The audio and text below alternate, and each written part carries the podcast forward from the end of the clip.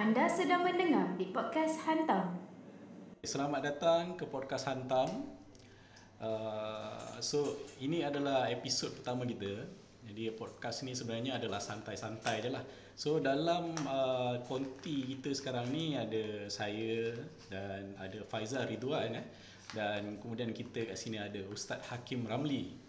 Jadi kami bertiga ni sebenarnya untuk episod pertama ni tajuk yang kita nak bincangkan ni um, agak panas jugalah sebenarnya. Uh, tajuk dia kita nak bercakap tentang George George Floyd.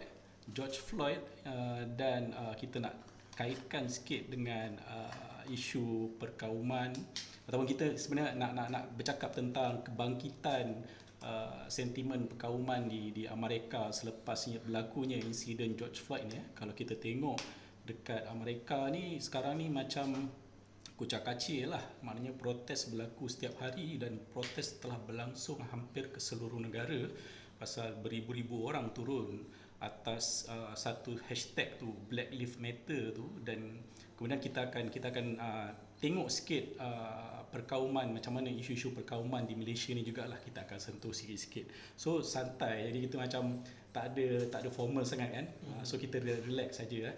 Uh, okay. Uh, so sebenarnya apa yang ap, ap, siapa sebenarnya George Floyd ni dan apa sebenarnya yang berlaku di di di Amerika sekarang ni. So mungkin kita boleh bermula dengan Ustaz Hakim Ramli. Uh, mungkin boleh bagi sedikit komen Okey, uh, terima kasih kepada Ben yang uh, menjadi moderator kita dan uh, saudara Faizal eh, yang uh, Insta famous. Lama uh, tak bertemu dengan saudara Faizal uh, dengan cerita beliau. Assalamualaikum warahmatullahi wabarakatuh. Uh, masih tidak terlambat untuk mengucapkan selamat hari raya. Selamat hari raya. Kita masih dalam Syawal eh. Ya, ya, ya. InsyaAllah dan kita lihat uh, hari ini juga adalah hari ibu bapa sedunia. Kita mm-hmm. ucapkan terima kasih kepada ibu bapa di seluruh dunia bagi yang dah berkahwin dan ibu bapa yang masih belum dapat anak tu kita ucapkan uh, selamat maju jaya insyaallah jadi uh, sepenuh baiklah dengan uh, sambutan hari ibu bapa ni juga kita mengenangkan uh, apa yang berlaku di Amerika Syarikat yang berpunca di Minneapolis. Apabila seorang kulit hitam yang bernama George Floyd eh, telah dibunuh, terbunuh dibunuh lah dalam perkataan yang lain yang saya gunakan perkataan dibunuh oleh uh, polis, eh, dua orang polis um, yang menimbulkan kemarahan seluruh dunia terutamanya di Amerika Syarikat sendiri ya uh, menjadi chaos uh, chaotic sangat keadaan di sana sekarang. Namun uh, Ben saya nak menarik perhatian pada sedikit timeline kronologi uh, George Floyd ini bukan uh, kes yang pertama uh, malah dia adalah kes yang kalau kita katakan beribu-ribu kali pernah berlaku di Amerika sendiri yang terkenal dengan negara yang kononnya telah berjaya menghapuskan sistem perhambaan ah, ataupun ah, sistem uh, apartheid ataupun sistem uh, uh, yang kita kenali dengan uh, selepas peperangan yang dianjurkan oleh bapa demokrasi kononnya Abraham Lincoln pada tahun 1860-an dulu. Uh, malah sebelum berlakunya krisis uh, perkauman yang sengit ini Amerika juga mengalami satu episod yang tergelarkan sebagai segregation uh, yang panjang hampir 100 tahun lebih ya. Jadi uh, uh, perhambaan atau perkauman ini bukannya mengambil masa satu peperangan uh, tapi menyebabkan banyak uh, keadaan-keadaan yang membuatkan ratusan ribu orang menderita so mungkin uh, ada kaitan dengan uh, jatuhnya Obama di Amerika dan naiknya Trump juga memberi kesan sedikit sebanyak tentang isu perkauman yang semakin kuat di Amerika sekarang Dan kenapa kita melihat isu ini sebagai isu yang penting? Kerana ia melibatkan uh, Amerika ni sebagai reference uh, kepada human freedom, human rights di seluruh dunia. Mereka juga dianggap sebagai negara yang menganjurkan uh, United Nations uh, kita lihat. Tapi kalau negara tuan rumah yang menganjurkan uh, human rights ini sendiri mengalami problem yang ketara maka sudah tentu negara lain terpaksa merujuk ke sana. Jadi saya rasa itu sedikit uh, kembali ke situ dan jangan lupa di celah uh, sepanjang pergelutan segregation ini kita dapat tokoh-tokoh yang yang yang memperjuangkan isu perkauman ini sepanjang zaman seperti Dr. Martin Luther King, Rosa Parks, Malcolm X dan sebagainya mungkin kita boleh bincang selepas ini jadi saya bagi peluang kepada Saudara Faizal teruskan saya Okey, terima kasih Ustaz Hakim. Itu sedikitlah pengenalan tentang uh, perkauman di di Amerika dan kita melihat uh, uh, isu ataupun insiden George Floyd ni uh, seperti seolah membangkitkan satu kemarahan yang terpendam hmm. uh, sekian lama dalam dalam apa ni di, di kalangan rakyat Amerika tu sendiri di sebalik anjuran mereka tentang hidup bersama uh, di antara kaum kulit putih dan kaum, kaum kulit hitam tu pada akhirnya selepas satu krisis uh, wabak COVID-19 dan uh, begitu ramai orang kehilangan kerja dan kemudian hanya memerlukan satu peristiwa atau insiden yang yang mencetus atau memercikkan uh, uh, rasa tu rasa kemarahan. Kan yang uh, sekian lama terpendam tu menyebabkan uh, apa yang berlaku sekarang ni. Jadi mungkin uh, daripada uh, daripada saudara Faizal Ridwan mungkin dia boleh ulas sedikit uh, daripada sudut pandang dia tentang peristiwa yang berlaku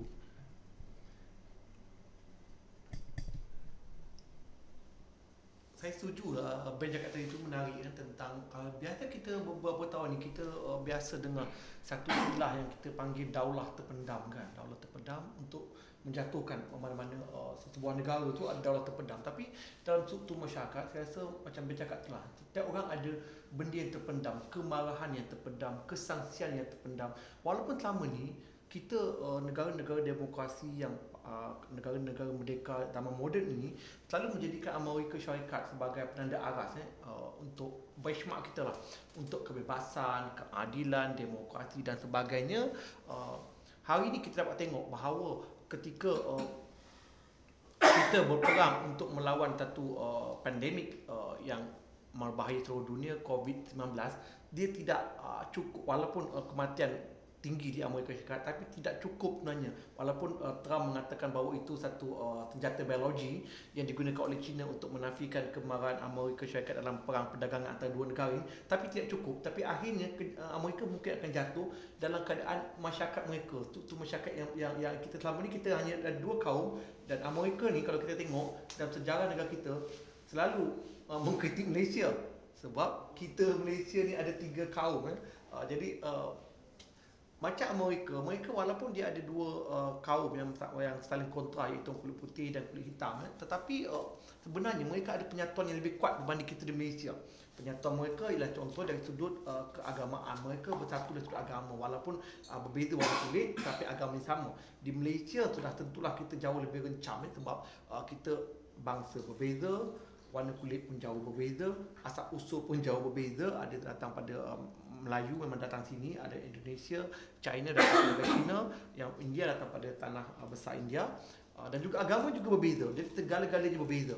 Uh, tetapi kita dapat tengok belajar sesuatu di Amerika Syarikat hari ini bahawa kemarahan terpendam, kesansian terpendam, kecurigaan terpendam ini bila dia meledak sebab walaupun Amerika menjuarai isu-isu seperti diskriminasi, hak asasi manusia, dan perkauman tak, dikatakan hampir tak ada kononnya apabila sebab tu saya saya rasa rakyat Malaysia jangan ter, terperangkap dengan uh, melihat Amerika sebagai satu uh, surface satu satu uh, permukaan saja. Contoh dulu uh, saya saya saya selalu uh, agak apologetik bukan apologetik lah saya selalu agak curiga dengan rakyat Malaysia berbangga. Contohnya saya ingat dulu bila Obama diangkat sebagai uh, Presiden Amerika Maka Malaysia mengatakan bahawa lihat di Amerika Syarikat mereka selepas uh, boleh mengangkat seorang yang bukan bangsa minoriti sebagai presiden dia. Tetapi mereka lupa ini satu proses yang panjang selepas 100 tahun. Macam macam tak akhir cakap tadi itu sejak 18 uh, 1860-an mereka sudah merdeka. Walaupun mereka telah berjaya mengangkat seorang presiden kulit hitam yang pertama sebenarnya. Dan juga sebenarnya pertama di dunia juga lah negara uh, bangsa minoriti menjadi presiden. Tetapi hari ini meledak juga isu tentang uh, penindasan kepada mereka yang berkulit hitam. Jadi untuk negara yang yang yang yang, yang baru merdeka, Malaysia ni kira barulah bagi kita merdeka baru 60 uh, 57, sebenarnya kita sangat rapuh uh, mudah pecah uh, fragile lah. Jadi uh, ini sesuatu yang kita patut uh, belajar tentang uh, bagaimana kita uh, kena menerima lah. Saya rasa uh, ini macam Ustaz Akif cakap saya setuju ini bukan benda baru sebenarnya. Ini adalah uh, den, bukan dendam lah, ketakpuasan hati yang panjang yang telah berlaku uh, panjang dan diskriminasi itu uh, wujud. Saya rasa di Malaysia pun ada diskriminasi itu walaupun kita cuba menafikannya baik di, di dalam sektor awam ataupun dalam sektor swasta. Okay. So uh, kenapa aku rasa macam agak formal So sebenarnya kita kita relax Walaupun uh. jadi santai tapi uh, isunya sangat serius eh. Yalah isu uh, betul Kita cuba nak santai ni tapi sebab isu dia serius kan Nak santai kena ada cokodok Ah betul. Dia kena ada. Kita bercakap dengan mereka kalau bercakap tentang mungkin kita akan jadi serius uh.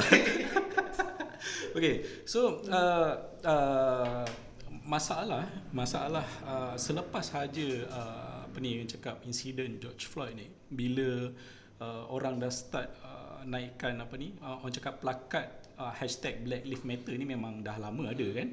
Tapi kemudian benda ni jadi lagi lagi orang cakap lagi serius lagi lagi apa orang cakap pecah lah pecah uh, memecahkan mereka tu sendiri. Dari kita lihat uh, benda ni dapat perhatian uh, saya rasa di seluruh dunia lah. Dan especially di Malaysia kalau kita tengok uh, ada banyak komen-komen di Facebook dan ada yang kaitkan dia dengan uh, perkauman dan mengaitkan dengan perkauman di Malaysia juga kan? Kemudian uh, kita tengok sendiri daripada sudut uh, protester sendiri. Di kalangan protester ni kalau kita tengok ada ada ada satu satu ada video lah rasanya. Aku tengok itu hari uh, dekat Facebook. Uh, dia lepas dia protes tu ataupun dalam masa dia protes tu kemudian dia masuk kedai kan. Dia masuk kedai kemudian dia ambil uh, barang.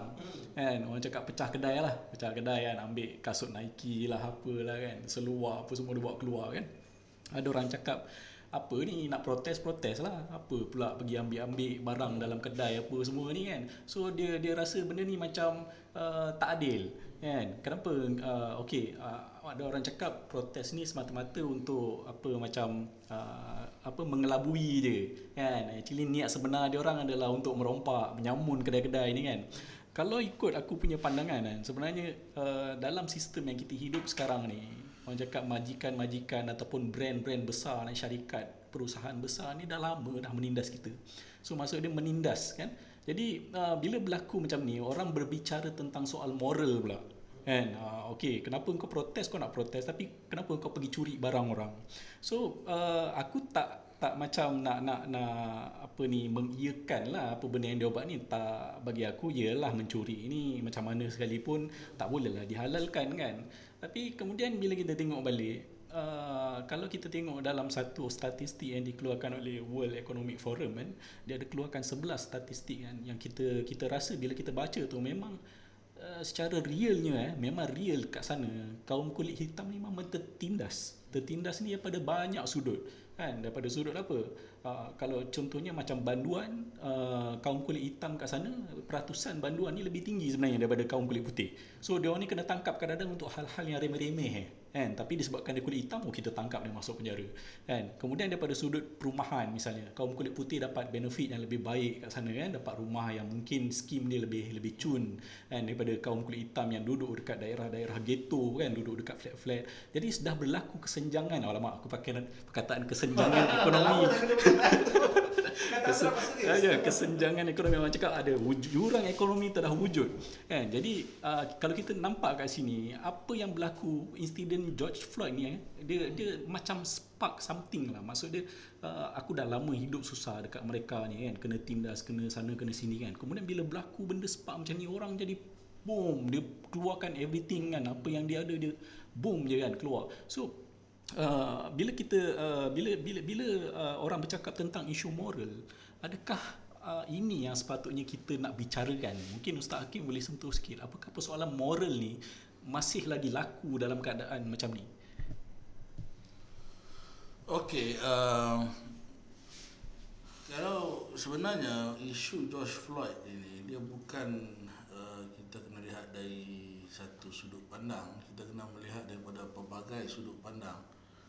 Uh, maksud saya adalah kita kena tengok dari sudut pandang uh, moralism uh, uh, juga kita kena melihat dari sudut teologi, sudut uh, uh, sosiologi juga ya. Kita kena melihat dari pelbagai sudut dan banyak faktor ataupun uh, kes, uh, faktor dan kesan uh, faktor factors and cause uh, yang bawa kepada berlakunya isu ini. Uh, sudah tentu seperti yang saya sebut tadi tentang segregation uh, kulit putih kulit hitam ini kalau kita pernah ingat dalam sejarah Amerika ada satu pertubuhan Ku Klux Klan tu yang ada yang putih tu kan pakai kon tu kan. Uh, kumpulan ini mewakili white supremacy uh, orang kulit putih yang kononnya pilihan Tuhan lah. Yeah. Dan mereka ini menggunakan isu agama uh, mereka ini dijawab oleh satu kumpulan kalau kita ingat kumpulan daripada dipelopori oleh orang uh, orang uh, kulit hitam di di di Amerika yang to fight fire with fire lah. Dia orang juga gunakan kekerasan kalau kita ingat uh, NOI Na- Nation of Islam uh, yang diketuai oleh Elijah Muhammad uh, ataupun uh, uh, orang kuat Elijah Muhammad ni namanya Malcolm X uh, semua orang kenal Malcolm X dan juga Malcolm X pernah uh, ajak Muhammad Ali ya menyertai NOI ni tetapi ini garis keras lawan garis keras maksudnya uh, pergaduhan lawan dengan pergaduhan, kekerasan lawan kekerasan. Ini satu cara uh, orang melihat uh, bagaimana nak memadamkan api perkauman tu. Termasuk seperti yang ada sekarang, mereka menggunakan kekerasan untuk menunjuk men- meluahkan perasaan tidak puasan hati kepada kes George Floyd ini dengan menggunakan kekerasan. Saya setuju. Tetapi ada satu lagi garis yang lebih harmonik, lebih lembut yang dipelopori oleh Martin Dr. Martin Luther King ya. Eh, Kalau kita tengok yang yang yang agak tidak selari dengan perjuangan oleh NOI. Tapi ironinya kedua-duanya mati terbunuh. Malcolm X mati dibunuh dan uh, Martin Luther pun mati dibunuh. Apapun approach atau metodologi yang digunakan.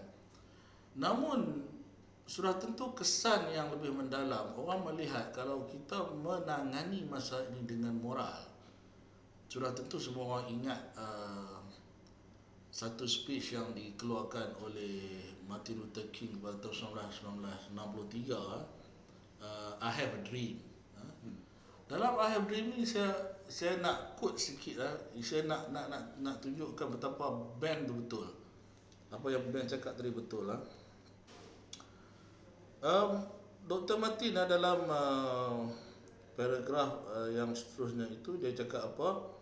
We must forever conduct our struggle on the high plane of dignity and discipline. Ha? Sekali lagi saya ulang, we must forever conduct our struggle. Struggle yang kita buat ini on the higher plane of dignity and discipline.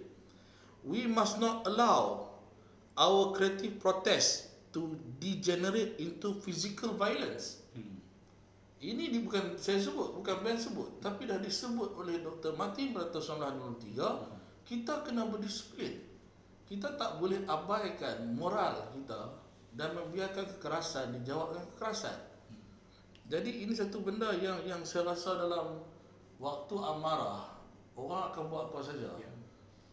Ada satu patah Arab dia dia sebut apa? Al-ghadabu awalul junun wa akhiruhun nadam. Maksudnya marah itu di awalnya adalah gila dan di akhirnya adalah penyesalan. Ya, Ya. kalau kita lihat uh, apa yang bagusnya kalau orang menceroboh masuk dalam Apple Store curi barang apa semua atas nama George Floyd. Maksudnya kita menggambarkan George Floyd itu harus didokong dengan kekerasan. Kekerasan kekerasan tidak akan bawa ke mana-mana kalau kita lihat dari sudut moral ya. Jadi ini bukan jawapan. Ha, ini bukan jawapan. Tapi Iyalah orang secara kolektif orang lupa tentang apa yang dipesan oleh Martin Luther. Bukan tentang Martin Luther saja orang pesan juga apa yang Nabi sebut kan? Nabi Muhammad sendiri kalau kita lihat dari segi teologi Nabi Muhammad sebut al birru husnul khuluq wal ithmu ma haka fi nafsik wa in karihta tali alaihi nas. Maksudnya apa? Kebaikan itu adalah akhlak yang baik. Al birru husnul khuluq akhlak yang baik. Wal ithmu dan dosa itu apa yang ber, ber apa bergetar dalam jiwa kita. Kita nak buat jahat kita nak buat apa atas nama apa sekali buat atas nama kemanusiaan apa pun jangan sampai menyusahkan orang lain. Okey?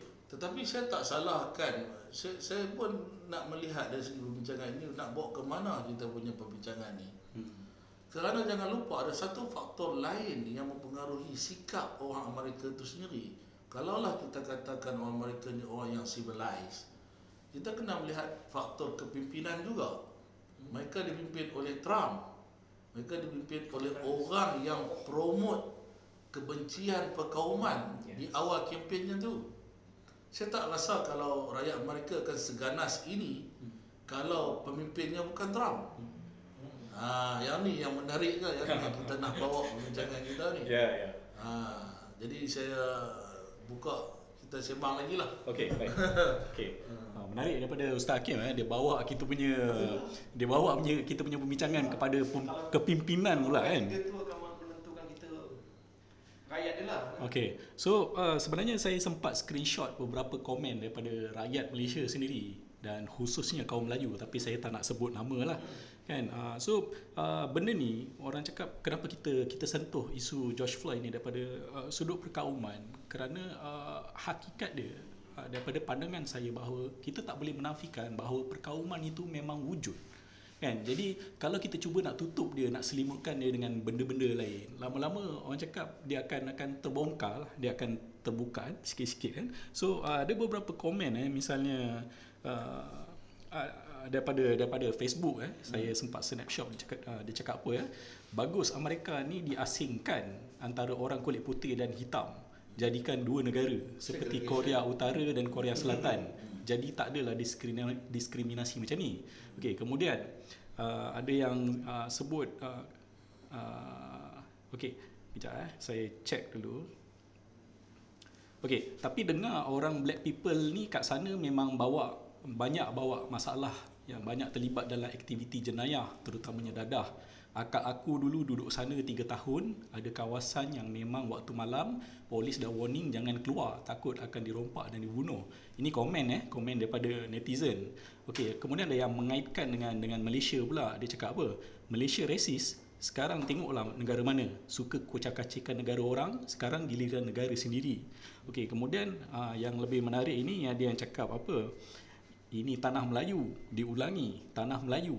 Tanah Melayu meliputi dari utara sampai selatan. Kenapa tiba-tiba kau sebut China dengan India pula? Dan macam mana kau boleh terfikir nak bagi tanah Melayu yang nenek moyang kita dari Kesultanan Melayu kita yang perintah pada bangsa pendatang tanpa diundang ni?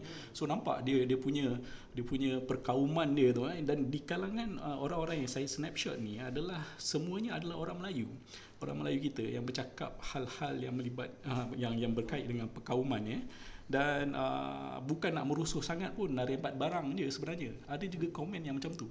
Okey so uh, kita tengok eh dampak dia tu akan sampai ke Malaysia.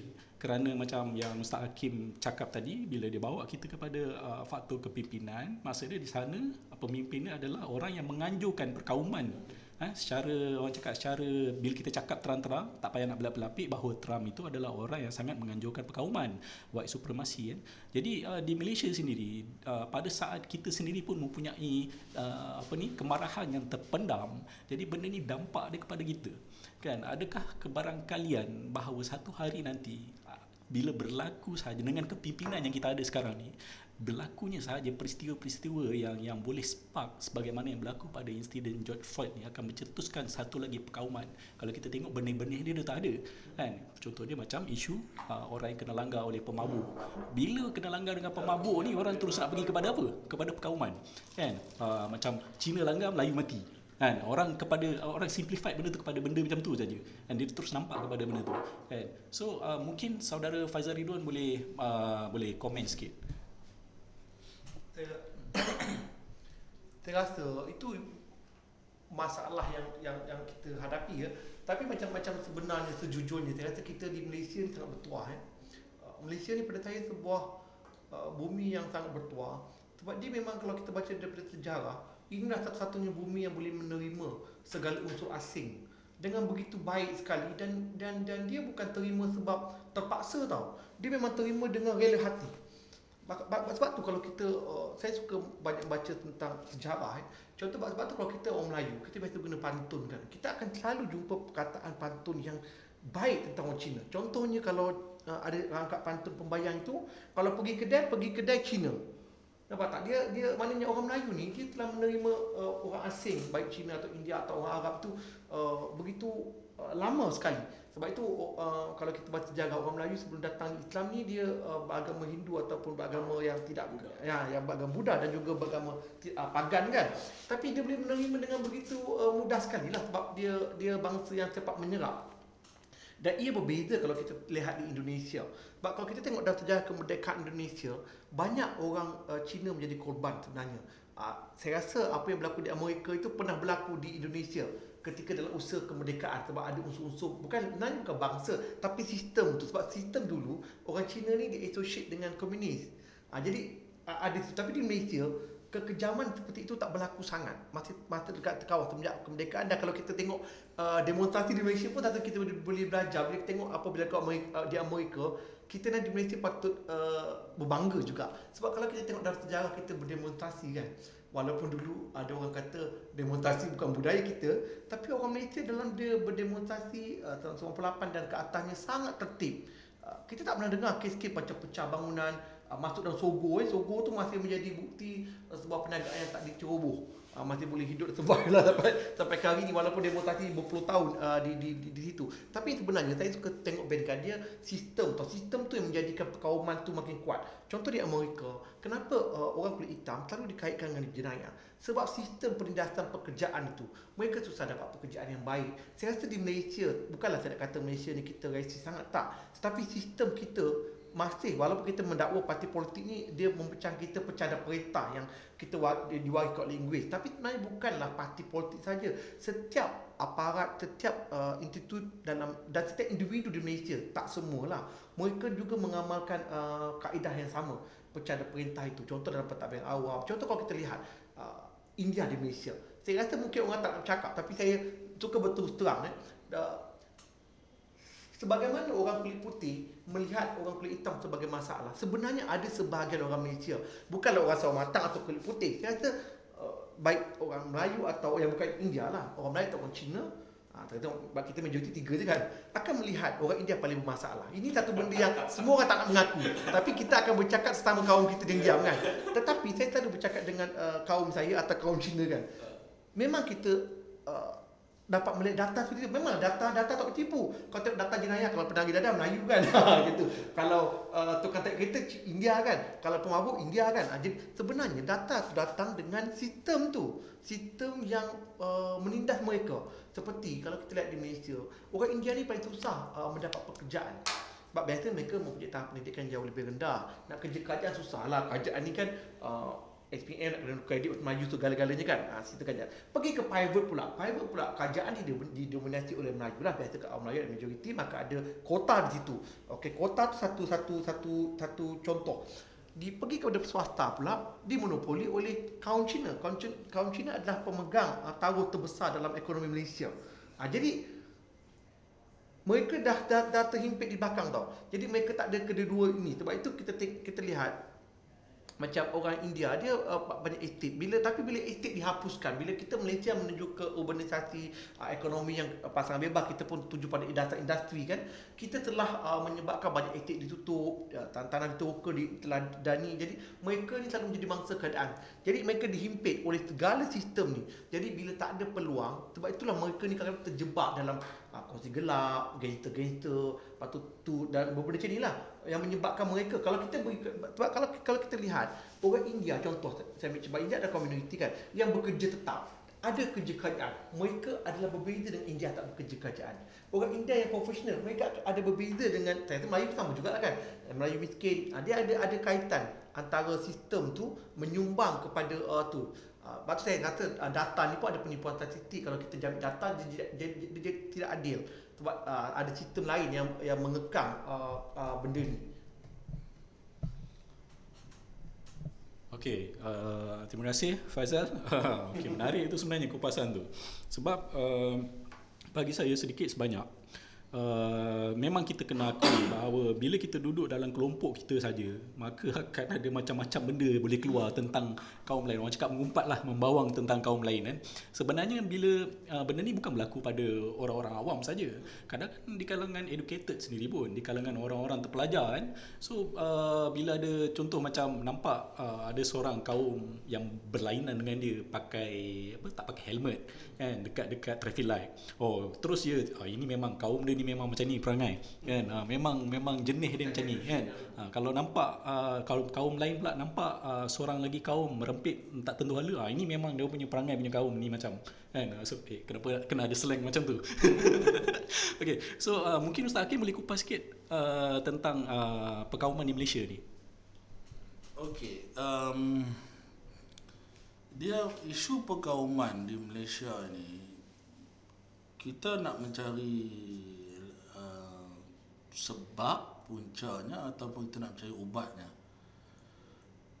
sudah tentu jawapannya sudah tentu kita nak cari ubat dia ya. tapi nak cari ubat kita kena tahu juga ubat apa kita nak bagi hmm. simptom-simptom kena lihat sebut tentang perkauman ni dia bukan satu problem Malaysia saja hmm. seperti yang kita bincang tajuk kita adalah Amerika ya. tetapi nama saja yang berbeza isunya masalahnya sama. Perkauman di Amerika sama juga perkauman di Malaysia. Tetapi di Malaysia tidak ada orang kulit hitam kecuali orang India. Tapi orang kulit India dengan orang negro ataupun orang African Amerika tak sama. Dia punya pangai dia punya culture apa semua. Begitu juga dengan isu perkauman di Indonesia. Isu perkauman di Germany. Kalau dulu kita lihat ada masalah uh, orang uh, orang Jerman dengan orang Yahudi. Hmm. Tapi sekarang ni perkauman di Germany masalah antara orang Jerman dengan orang Turki. Hmm. Jadi uh, kita juga pernah dengar tentang istilah penghapusan etnik eh, di Bosnia Herzegovina dulu kan. Jadi di mana saja isu perkauman ni atas nama yang besarnya perkauman. Atas nama yang kecilnya adalah kaum-kaum apa yang terlibat. Jadi saya tak tertarik dengan uh, dengan apa yang berlaku di Malaysia kalau ini melibatkan uh, masalah sejagat. Masalah sejagat ni pernah dijawab oleh tokoh-tokoh agama. Tokoh-tokoh agama kita dulu seorang yang polimath. Contohnya macam Imam Al-Ghazali, Imam Ibn Khaldun dan sebagainya. Mereka ni melihat dari sudut yang pelbagai. Bukan dari sudut teologi saja. Sudut sosiologi, demografi, uh, psikologinya berbeza dan melihat dari sudut yang besar. Tetapi apa yang saya nak tarik perhatiannya bagaimana Al-Ghazali menjawab isu-isu perkauman ini dengan naratif yang sangat besar. Naratif yang digagaskan oleh Al-Ghazali dalam kitabnya Al-Mustasfa adalah uh, gagasan maqasid syariah. Uh, dia meletakkan agama tu, teologi tu sebagai satu Uh, satu resolusi agung ha? kalau kita melihat uh, yang mana dulu? Telur dulu ke ayam dulu? Hmm. masalah ekonomi dulu ke masalah culture dulu? Masalah bangsa ke masalah apa? Al-Ghazali meletakkan isu kemanusiaan sejagat. Ataupun dalam bahasa Inggerisnya world commune ha? Hati-hati ya ada orang cakap ni Al-Ghazali ni komunis ke apa bukan. Uh, dia adalah perkataan world commune ataupun kemanusiaan sejagat uh, al-alami. Jadi melihat bahawa Al-Ghazali mengatakan dengan uh, berintelek ber, ber, ber, berinteraksi dengan uh, anak muridnya tentang uh, satu kejadian di dalam kapal uh. dia kata kalau dua orang dalam kapal uh, 30 orang kena buang daripada kapal ni kerana kapal ni sedang tenggelam jadi siapakah yang akan dibuang siapakah yang dibuang kalau tidak kita semua mati dia, dia andaikan masalah sejagat ni ya. Jadi ramailah anak murid yang menjawab orang ni kena mati orang ni. Akhirnya Al-Ghazali menjawab dengan sangat baik. Dia kata tidak ada seorang pun yang akan dibuang daripada kapal ini. Kerana kapal kita ini hanya melibatkan 200-300 orang saja. Dia tidak melibatkan isu sejagat. Jadi tidak ada orang yang perlu mati. Kerana kita melihat makosid Maksud yang paling penting adalah agama. Agama kita menolak perkauman. Agama kita sangat menolak perkauman dan dia melibatkan bukan isu syariah. Dia adalah maqasid akidah. Maqasid yang berkaitan dengan akidah. Satu benda yang kita mesti percaya. Saya dengar tadi yang Ben cakap pasal komen ini tanah Melayu, tanah kita melihat itu daripada skop kajian yang dibuat oleh Ibn Khaldun dalam mukadimah mengatakan bahawa manusia kita ini sepadannya harus melibatkan nation state ataupun kita katakan sebagai uh, negara bangsa. Kita melihat negara kita ni mesti sepadannya negara bangsa. Mesti bangsa, bangsa Melayu, Malaysia. Indonesia, Indon. Cina, Cina. Itu itu satu skop pemikiran. Tetapi saya menarik, saya ingin tarik perhatian orang supaya melihat dari sudut pandang Al-Ghazali. Al-Ghazali melihat benda ini adalah satu satu perkara yang meliputi sejagat. Bila sejagat, kita kena bercakap secara adil. Tak kira lah orang African, American ataupun orang India, orang Cina apa. Atas nama manusia, atas nama kemanusiaan sejagat, kita perlu mengandaikan, kita bukan mengandaikan, kita perlu menerima menghayati bahawa kita kena melayani mereka mengikut makosid itu. Makosid yang utama itu adalah agama. Okey, atas nama agama, atas nama kemanusiaan, kita kena melihat semua orang sama. So kita tidak lagi boleh uh, mengandaikan itu ini dia tidak kita tak akan selesai. Jadi isu perkauman di Malaysia pun sama juga ada yang mengatakan ini semua puncanya kalau ikut uh, kajian kenapa 1969 kita uh, jadi 13 Mei tu kan atas laporan-laporan apa tu yang sebut kata ini semua disebabkan dasar ekonomi baru hmm. uh, ini semua atas dasar perkauman kita meletakkan ekonomi yes ekonomi is right satu masalah tetapi penerimaan kita attitudinal kita sikap kita menerima bahawa ini adalah masalah ekonomi ekonomi bagi saya lebih jauh parak daripada itu. Ini masalah sikap kita melihat bangsa lain itu sebagai bangsa yang kurang kurang baik daripada bangsa kita sendiri. Jadi masalah ini sangat-sangat bergantung pada sikap kita. Kita nak nak clear. Setengah orang macam kita di Malaysia dia boleh terima orang Cina tapi tak boleh terima orang India. Dia boleh terima orang India tak boleh terima orang Cina. Dia boleh terima orang Cina orang India tapi dia tak boleh terima orang Bangla. Hmm. Nah, jadi dia tak selesai. Bau bawang. Ha, bau bawang dia tak boleh selesai. Kerana kita melihat manusia itu atas dasar kemanusiaan bukan atas nama atas dasar perkauman. Saya ingin menarik apa yang ditulis oleh seorang penulis hebat namanya Edward Gibbons. Ha? Dia melihat jatuhnya dia dia dia, dia, dia mengkaji uh, empire yang terdahulu eh, termasuk empire Rome. Eh dia kaji selama 800 abad dia tengok apa masalah jatuhnya Roman Empire ni dia mengatakan masalah utama jatuhnya Roman Empire ni adalah tidak ada lagi civic virtue nilai nilai civic nilai kemasyarakatan rakyat uh, orang di bawah Roman Empire ni tidak ada.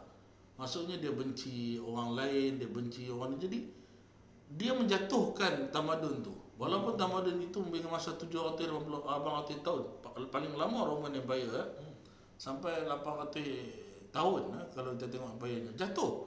Sebab manusia mula memandang jijik pada manusia yang lain. Yang ni satu masalah. Kalau kita balik kepada agama, kita akan mengatakan perkauman ini adalah masalah yang paling kerap disebut dalam Al-Quran. Paling sering disebut dalam Al-Quran. Dialog di antara iblis dengan Tuhan tu.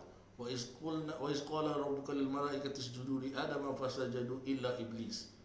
Iblis telah mengatakan kepada Tuhan kenapa perlu sujud kepada manusia ini sedangkan aku ini lebih mulia. Asjudu liman khalaqtatina. Adakah aku akan sujud kepada manusia yang dibuat daripada tanah?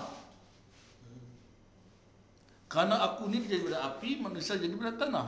Itu adalah iblis. Attitude iblis. Jadi saya nak mengajak orang yang mendengar podcast ini kita kena kembali mem- mem- memahami sikap kita kepada melihat kaum yang lain ini sebagai masalah akidah yang sangat besar. Jadi kalau kita selepas tu kita boleh bincang pasal masalah ekonomi, masalah cultural, masalah sebagainya termasuk masalah yang uh, kita lihat uh, pecahnya kapitalisme, sosialisme kita boleh melihat selepas itu. Itu saranan saya lah.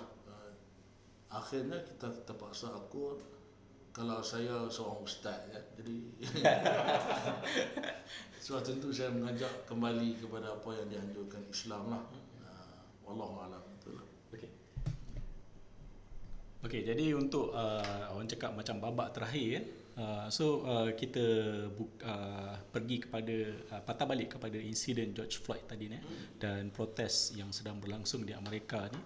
Uh, uh, persoalan dia adalah adakah uh, macam mana macam mana dengan masa depan Amerika uh, buat masa sekarang ni? Apakah protes akan menyurut atau apakah perlu yang perlu dilakukan oleh kerajaan di bawah pimpinan Trump ni untuk meredakan keadaan?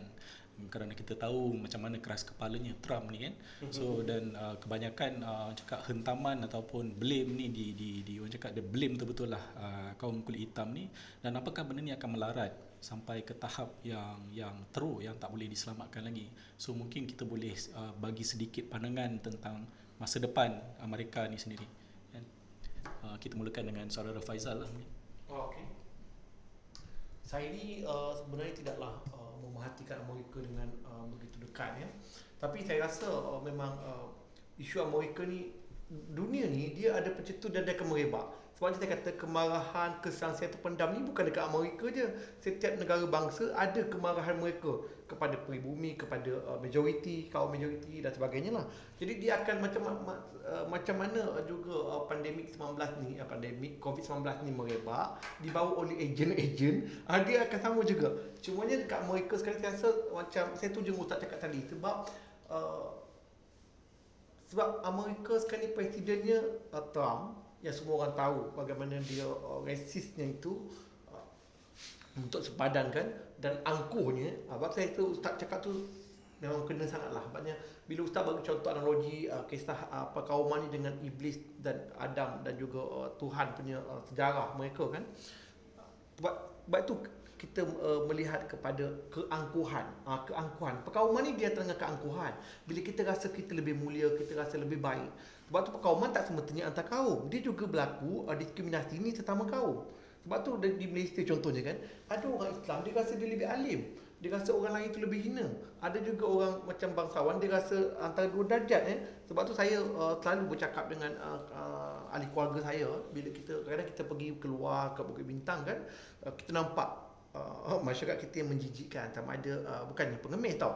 Contoh pelacur kan kita nampak ni dan kita akan biasalah orang Malaysia biasalah kan. Terutama kalau Islam kan kita memandang uh, sesuatu yang jijik lah. Benar sikap tu bagus ni memandang pelacuran judi sebagai jijik tu bagus. Tapi tak bagusnya bila kita menilai kita judge kita menilai seorang sebab kita merasa orang tu hina.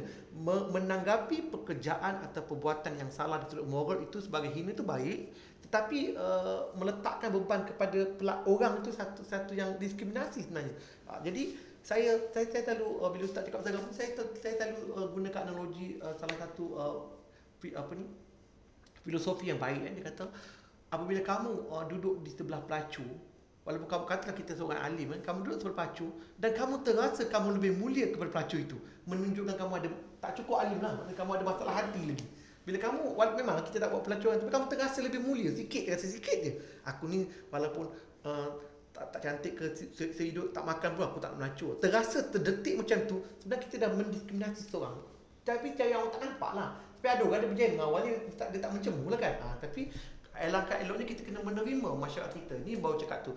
Macam kalau kat Malaysia ni kita boleh menerima bukan saja bangsa-bangsa lain, semua struktur negeri lain kat Malaysia ni banyak diskriminasi bukan kaum je. Negeri pun kita diskriminasi. Kita kata negeri ni. Kalau bola tu. ah, kalau orang bola apa tu kita kata neg- negeri ni. Ah, siap ada bangsa lah. Bangsa tu bangsa ni. Ah, negeri tu kotor negeri ni. Jadi benda tu berlaku dalam semua segmen masyarakat kita lah. So uh, Ustaz Kim boleh terus untuk ni. Saya tertarik dengan apa yang analogi yang uh, Faizal buat tadi mengingatkan saya kepada satu sosok yang saya sangat kagum lah ya. Dan mungkin kalau kita boleh gunakan contoh yang Faizal bagi ni ya. Dia bukan senang nak praktik tu. Bukan senang ya. Kita melihat orang uh, yang yang melakukan uh, pekerjaan pelacuran contohnya sebagai menjijikkan apa semua tu itu sebenarnya benda yang sangat real dan sangat sukar untuk kita menolak perasaan tu kan? Dan bagi saya bila bila Ben baca tadi uh, uh, apa nama tadi? Facebook ke apa? Facebook, ya, Ah. komen-komen daripada Facebook. komen-komen Facebook tadi bila dia mengatakan orang ini tanah Melayu jadi saya nak memahami orang tu. Saya rasa saya boleh faham dia dan saya rasa bukan senang untuk dia menolak fahaman itu. Kerana benda tu dah dah jadi background dia. Mungkin dia dapat pendidikan tu daripada gurunya kawannya Mendarah atau daging kan. mendarah daging. Jadi bukan bukan senang kita nak menolak uh, konsep itu. Tetapi sebagai untuk berpesan dan menas- menasihati kerana agama itu nasihat adinun nasihat saya ingin menasihatilah pendengar kalau mendengar ini. Kena muhasabah balik macam Faizal cakap muhasabah balik even saya banyak muhasabah bila saya tengok satu uh, uh, klip video uh, Ustaz Abid Liu eh. bila dia pergi melawat orang sakit orang orang suka orang susah lah eh. orang fakir dia kata ish pak cik ni dah berapa tahun macam ni orang tu jawab saya dah 3 tahun 4 tahun susah macam ni dia beristighfar Astaghfirullahalazim apalah dosa saya ya saya ni banyak dosa ni buat pak cik ni jadi macam ni. Dia meletakkan kefakiran orang itu sebagai satu kesalahan berdiri dia. Wow saya pun tersentuh Ya. dengan tu. Saya pun rasa tersedar.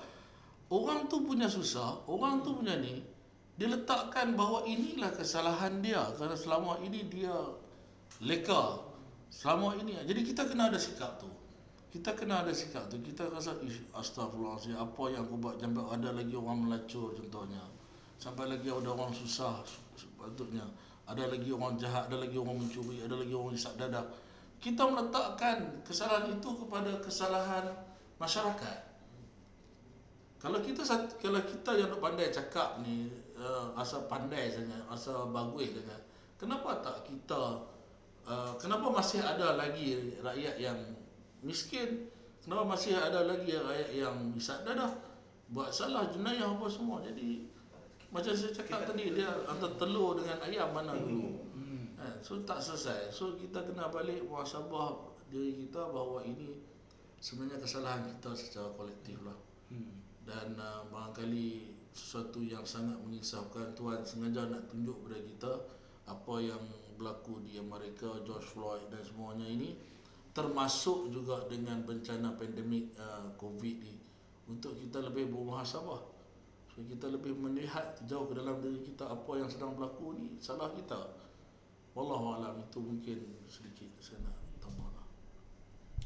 Baiklah kita dah berada di penghujung podcast eh. Uh, terima kasih uh, sebab uh, sudi mendengar podcast kami. Uh, jadi uh, sekiranya anda ada komen ataupun uh, pandangan ya, pendapat masing-masing tentang uh, eh, uh, sebab saya, saya fikir ataupun kami fikir sebenarnya topik ini agak menarik eh. Kalau ada ada pandangan ataupun komen berkenaan dengan George Floyd ataupun perkauman tak kira di di Amerika, di Malaysia ataupun di mana-mana saja mungkin anda boleh turunkan komen ataupun akan anda anda boleh cadangkanlah apa apa topik yang menarik lagi yang mungkin kami boleh bincangkan bersama. Okey, terima kasih. Uh, selamat mendengar. Terima kasih kerana mendengar. Uh, jangan lupa subscribe kami ya.